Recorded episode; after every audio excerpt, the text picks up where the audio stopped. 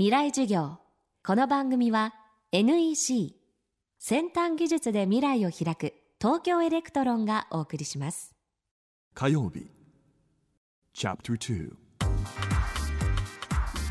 未来授業。今週の講師は現代日本の仏教界を代表する禅僧有馬来亭さん。京都仏教会理事長として京都の伝統の保持と発展に尽くし、聖国寺館長にして金閣寺、銀閣寺の住職でいらっしゃいます。現代社会を生きる日本人は常に不安や悩みを抱えています。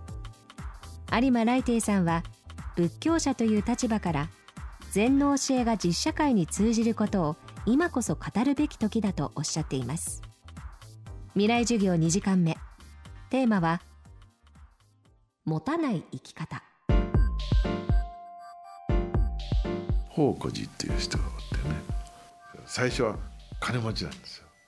ほんで財産を全部船に積んでね移動してた。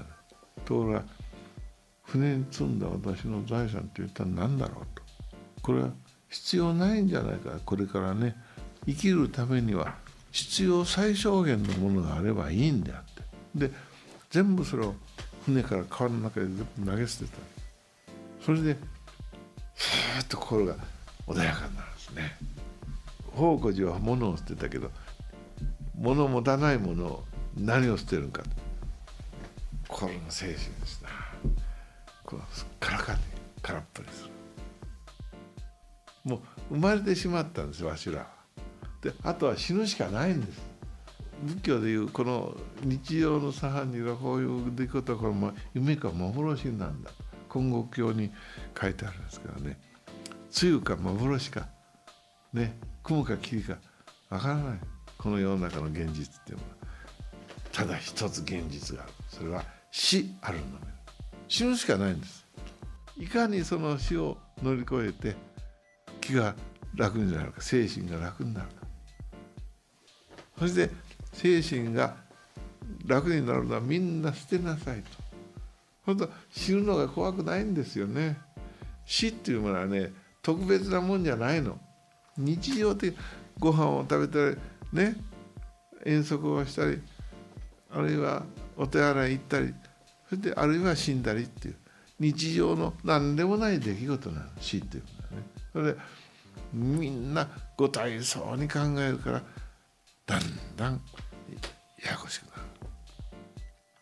だからちっとも死は恐れることではないと、そこへ早く気がつかないといかんね。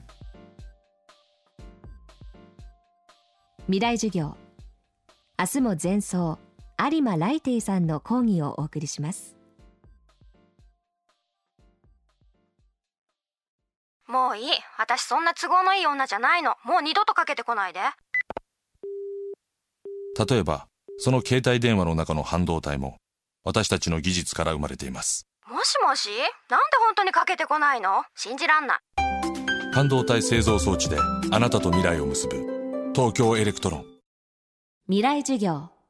この番組は エヌイーシー 先端技術で未来を開く東京エレクトロンがお送りしました。